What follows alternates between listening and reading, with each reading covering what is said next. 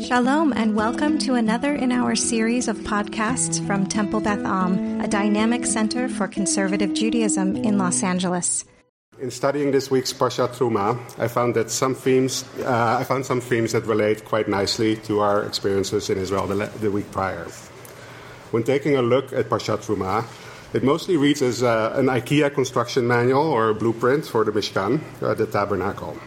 It meticulously lays out God's wishes regarding which materials to use, in what quantities and sizes, and how to exactly put them together.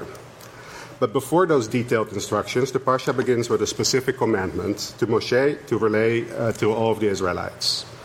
דבר אל בני ישראל ויקחו לי תרומה מאת כל איש אשר ידבנו ליבו תיקחו את תרומתי. Tell the Israelite people to bring me gifts. You shall, you shall accept gifts uh, for me from every person whose heart is so moved. After specifying what those gifts may entail gold, silver, linen, and many other materials God continues Vasuli mikdash v'shachanti betocham. And let them make me a sanctuary so that I may dwell among them. God doesn't, doesn't say, build me a sanctuary so that I may, so that I may dwell in it, betocho. The purpose of building the tabernacle would be that God could dwell amongst the Israelites, betocham. We'll get back to this. Two Sundays ago, 30 of us, a combined delegation of 20 TBA members led by Rabbi Kligfeld, and 10 members of Congregation Agudat Yisrael in New Jersey led by Rabbi, uh, Rabbi Ari Lucas, embarked on a trip that many of us have taken so many times before. I was fortunate enough to have my lovely wife Laura by my side. Laura and I have both been to Israel countless times, including during times of war. This time the anticipation was different. On the one hand, we were both truly aching to be there since October 7th. We've each, like many of you, tried to contrib- contribute to relief and support efforts, donation drives, political activism, and volunteering as much as we possibly could from afar. But at least to me, it felt like I had reached the peak of what I could accomplish from 10,000 miles away. And as much as any time I can remember, I just wanted to be in Israel, on the ground, amongst our people, to support, to listen, to hug, to volunteer, to contribute in ways one cannot uh, from Los Angeles. On the other hand, I was nervous. Not about Laura and my physical safety, however counterintuitive that might sound to someone who's never been to Israel before, but rather I was nervous about the Israel we would find, the Israelis we would find. While my time today won't allow me to share every single meaningful experience, interaction, or reflection with you, I do want to get everybody to their cholent on time. I'm honored to be able to give a representative impression of our journey. And if you would like to read more in depth reports of our mission, please visit our travel journey on TBA's website. Upon arriving at Ben Gurion Airport, things didn't seem all too different. Ben Gurion doesn't feel like a war zone. It's busy with arrivals and departures, Israelis going on business trips, diaspora Jewish families coming for life cycle events, and many, many missions like ours. Just on our plane from LAX alone, we were amongst representatives of at least three other missions from Malay shuls and organizations that we could identify. The sides of the long walk that we've all walked from the te- terminal to the passport control were adorned with kidnapped signs for individual hostages. Some still there for hostages who had since been released, or sadly confirmed murdered. Our trip's itinerary was purpose- purposely packed.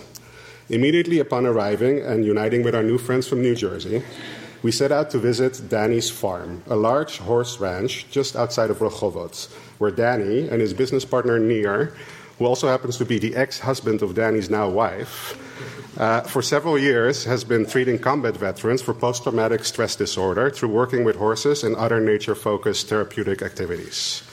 Since October 7th, Danny and Nir have welcomed many traumatized survivors as well as bereaved families on the farm. Several were there while we visited, many with young children working with horses. Here we were introduced to Gilad, a war veteran of the Yom Kippur War some 50 years ago.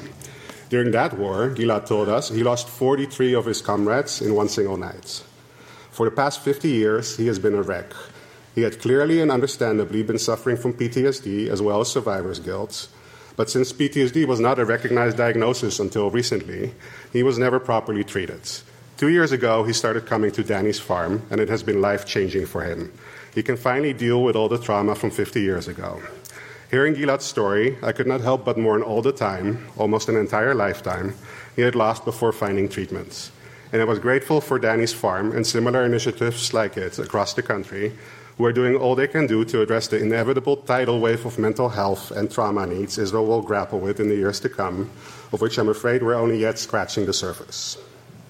Tuesday, our second day on the ground, we uh, would spend in Otef Aza, the so called Gaza envelope. We left Jerusalem early in the morning and around 9 a.m. arrived at Kibbutz Zikim, uh, a seaside farming community on the northern border of the Gaza Strip, which on October 7th was the site of Hamas's naval invasion, where dozens of terrorists stormed the Zikim beaches by sea, killing fishermen, surfers, swimmers, and anyone else in their path. At the Mikaeli farm, we were welcomed by Richard, a friendly man in his 60s. He himself a volunteer at the farm for the last few months, who would show us the ropes of, uh, for our volunteering duties that morning. Richard explained that on October 7th, the farm had about 100 workers.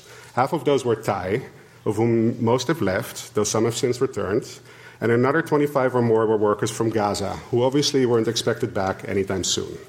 Needless to say, the farm, like much of the agricultural sector in the Otef and beyond, uh, was struggling to maintain and harvest its crops. The Gaza envelope is considered Israel's breadbasket, so a lost harvest could have disastrous consequences for the country. So Richard showed up and became a full time volunteer, and with him, many others.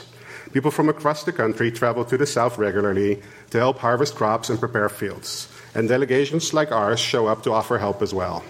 We spent the morning in a large greenhouse picking all the ripe peppers until there weren't any more. Earlier that morning, Richard told us, Richard told us about his two sons, Alon and Eyal, who are both serving as para- paratroopers in Gaza. He had not heard from them in many weeks, as it's common for soldiers in the field to not have access to uh, cell phones. By the time we left, a tearful Richard told us he had just received a call from one of his sons who told him, who told him not to be concerned, they are strong and they are doing the job. We shared in his joy and in his pride, and in tears and in hugs. It was an early preview of what was to become a common theme everywhere we went and for everyone we met. People below a certain age either just returned from reserve duty or have a partner serving there. People above a certain age have kids or grandkids serving in Gaza. The entire country is intimately connected to the war effort. From Zikim, we drove to Kibbutz Nachal Oz, which, as you may know, Temple Beit Am decided to adopt and has raised significant funds for.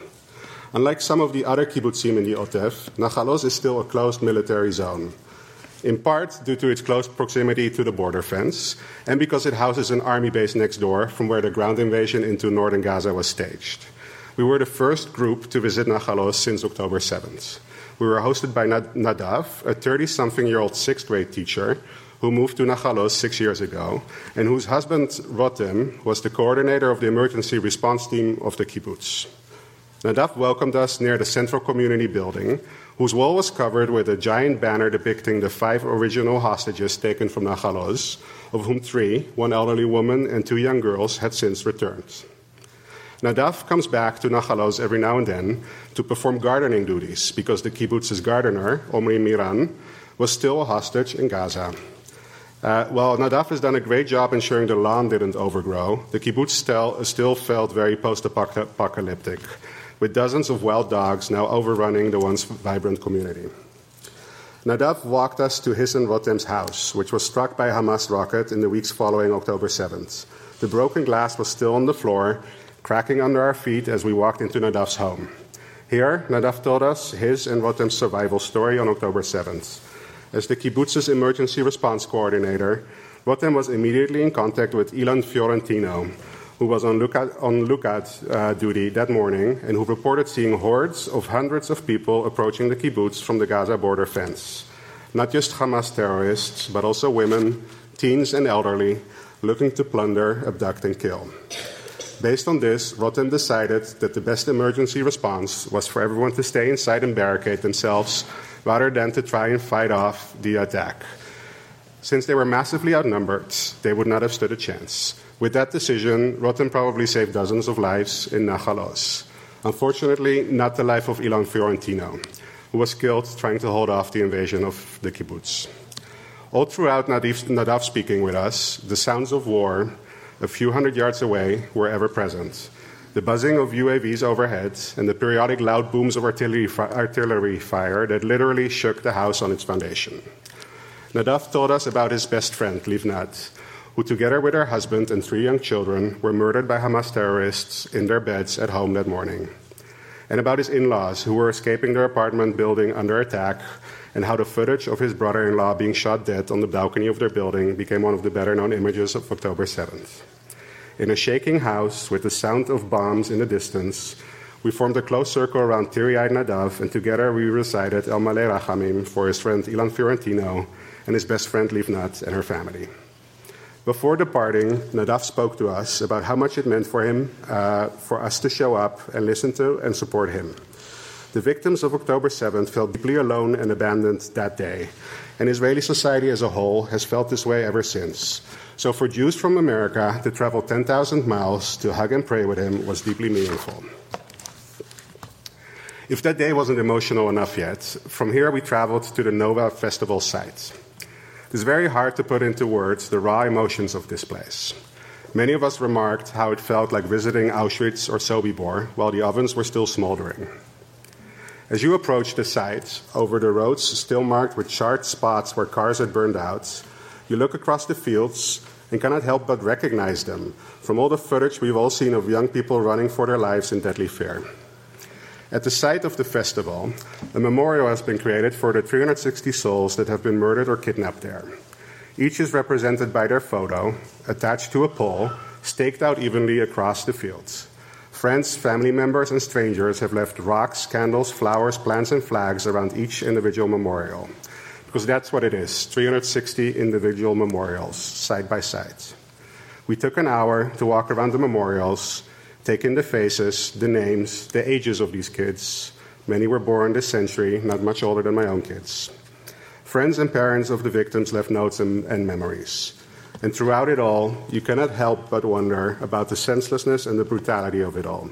Jewish kids celebrating peace, music, and love, herded like animals, mowed down like prey, in the most awful reflection of massacres of the past. One of the things we did notice was that those attending the site to mourn for these kids cut across all segments of Israel's previously divided society. As we walked around the memorial, dozens of armed and uniformed secular soldiers were visiting, and perhaps reminding themselves what and who they were fighting for. While we stood reflecting as a group of conservative Jews from America, to our left, a group of shidled and headscarfed ultra Orthodox women was sitting and doing the same while to our right, a group of national religious boys formed a circle, arm in arm, singing Achenu. And while the artillery booms were blasting from what sounded and felt like very nearby, and the red poppy flowers that this part of the western Negev is known for were blooming all around us, truly a microcosm of the juxtapositions we encountered all over Israel. During this trip, we also visited Kikar Hatufim, or Hostages Square, which was set up in front of the Tel Aviv Museum of Arts and not coincidentally across the street from the Kiria, the IDF headquarters, where also the war cabinet, where also the war cabinet led by Prime Minister Netanyahu meets to direct the war efforts and the hostage negotiations. On the square, there are many art installations expressing the horror, pain, longing, and despair family members and by extension all of Am Yisrael feel regarding the hostage situation and what the hostages must be enduring in the terror tunnels of Gaza. Family members have set up tents in which they welcome anyone to talk with them, learn about their respective relative, or to just deliver a hug or another expression of support. An artist has created an installation that recreates an approximately 60 foot segment of a Hamas tunnel. Traversing it, even in this short tunnel with two open ends, you can feel the air being heavier and more humid once you reach the middle. It paints a very pungent picture of what it must feel like for these hostages, to the extent that one can remotely imagine that on our way to lunch at an Italian restaurant in Tel Aviv. Uh, we had several opportunities to volunteer during this trip. In addition to the farming we did in the south, we, vi- we visited uh, an organization called Ezrat Achim in mostly or, uh, ultra Orthodox Beit Shemesh, where we prepared hundreds of lunches for IDF soldiers. We visited the headquarters of Achim Laneshek, now known as Brothers and Sisters for Israel, started last year as a protest organization against the government's judicial reforms. On the morning of October 7th, the leadership of this organization ceased all of their protest and political activism and le- leveraged their existing infrastructure that reaches hundreds of thousands to activate the largest civil aid project in Israel's history. We traveled to the headquarters of the Givati Brigade, the elite paratroopers of the IDF, where we were hosted by the chairman of the organization, Itzhak Levitz, that supports Givati fighters, veterans, their families, including the bereaved ones, in any way they can, alongside his assistant Yehudit, who had lost her father, brother, and cousin on October 7th. Here we had the privilege of hearing in person from Givati fighters who had driven up from Gaza to speak with us, as well as from a Givati commander on the front who called in via Zoom connection. We learned about the effects of uh, October 7th on Israel's Arab population and the fragile fabric of Jewish Arab relationships. First, by visiting the Yad V'Yad school in Jerusalem, where Jewish and Arab kids learn alongside each other and are taught in both Hebrew and Arabic and by hearing from Mohammed Darwashian, a leading expert on Arab Jewish relationships and a scholar at the Shalom Hartman Institute. We visited Har Herzl, the military cemetery in Jerusalem, where we paid respects to fallen soldiers. It was particularly gut wrenching to visit the regrettably very large section dedicated to soldiers fallen on and since October 7th. We hosted survivors from Kibbutz Nachal Oz for Shabbat dinner and heard their harrowing stories of survival each riddled with dozens of ostensibly small decisions and acts of heroism on that cursed day, each of which, had they gone slightly differently, could have easily prevented them from sitting for dinner with us that evening. We met with and, lis- uh, and, listened to experts in various fields. We got to meet and have lunch with one of my personal heroes, Eylon Levy, the English language spokesperson for Israel that many will know from appearances on TV uh, and social media. Since October 7th, Elon has been one of Israel's most effective public uh, relations warriors, not shying away from any interview or any question, and most powerfully, succinctly, and clearly laying out Israel's case, even in the most hostile forums and with the most hostile journalists. He shared with us his perspectives on the war, the hostage crisis, public advocacy, Qatar's role, and anti Semitism, to name a few topics. We met with former Knesset member Tehila Friedman, who laid out to us her vision for building uh, on the renewed sense of unity between the segments of Israel's society and ensuring a better outcome for the future.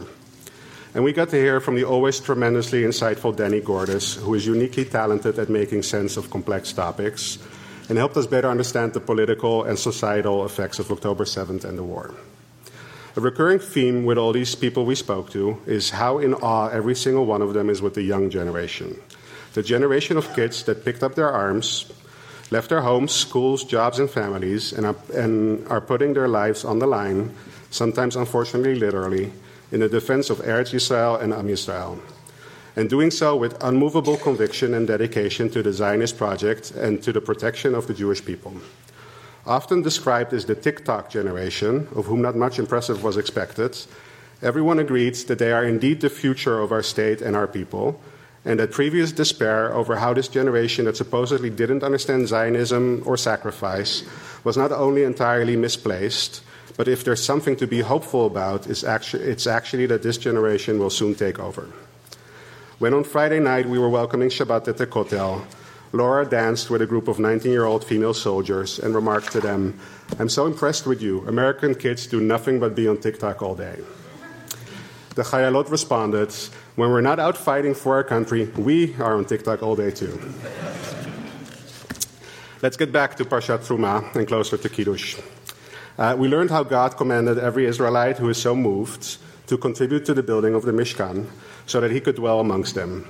It was this collective project of tzedakah and communal purpose that would bring God's Shekhinah amongst the people of Israel. The Mishkan was the portable predecessor to the two temples that eventually would be built in Jerusalem and whose destruction we commemorate daily. In my industry, we would have called it a beta version, before Temple 1.0 and Temple 2.0. Fast forward 1903 years from the destruction of the Second Temple, on the eve of the Yom Kippur War, a despondent Moshe Dayan, defense minister of Israel at the time, contemplated an imminent demise of the Zionist project and proclaimed, the third temple is about to fall. It was not difficult to be equally despondent on and since October 7th. In fact, Danny Gordis put it uh, to us this way On October 7th, Zionism failed, in the sense that our sovereign state was meant to prevent Jews from ever again being the so called victims in waiting. For thousands of years, we lived at the mercy of our hosts, power, powerlessly waiting for the inevitable slaughter that always came. However, while the state institutions may have failed miserably on October 7th, and while we have witnessed and continue to process incredible pain, this mission left me with a strong conviction that the Third Temple did not fall. Zionism didn't fail. Zionism was reawakened. From the beta version in the desert over 3,000 years ago to now, the so called Third Temple, every person whose heart is so moved heeds the call to give their terumah to the common cause of Am Yisrael. Israel is witnessing an epidemic of volunteerism. Families drive south on their days off to pick fruits. 250,000 internally displaced people are being cared for as best as possible by communities across the country. The IDF has seen 150% response rates to reserve call ups. Donation drives have to turn people away. Ultra Orthodox men who were fighting IDF recruitment a year ago are voluntarily enlisting. The next generation, which everyone feared was doomed, turned out, turns out to perhaps be our best generation yet. And yes, missions from the diaspora show up by the plane loads to volunteer, to listen, to bear witness, to hug, and to support. If you haven't yet had a, had a chance to go on a mission, please do so. Just go. You have been listening to another in our series of podcasts from Temple Beth Am, a dynamic center for conservative Judaism in Los Angeles. If you enjoy these podcasts, we invite you to write a review on the Apple Podcast site or wherever you get your podcasts. For more information about Temple Beth Am Los Angeles, go to tbala.org.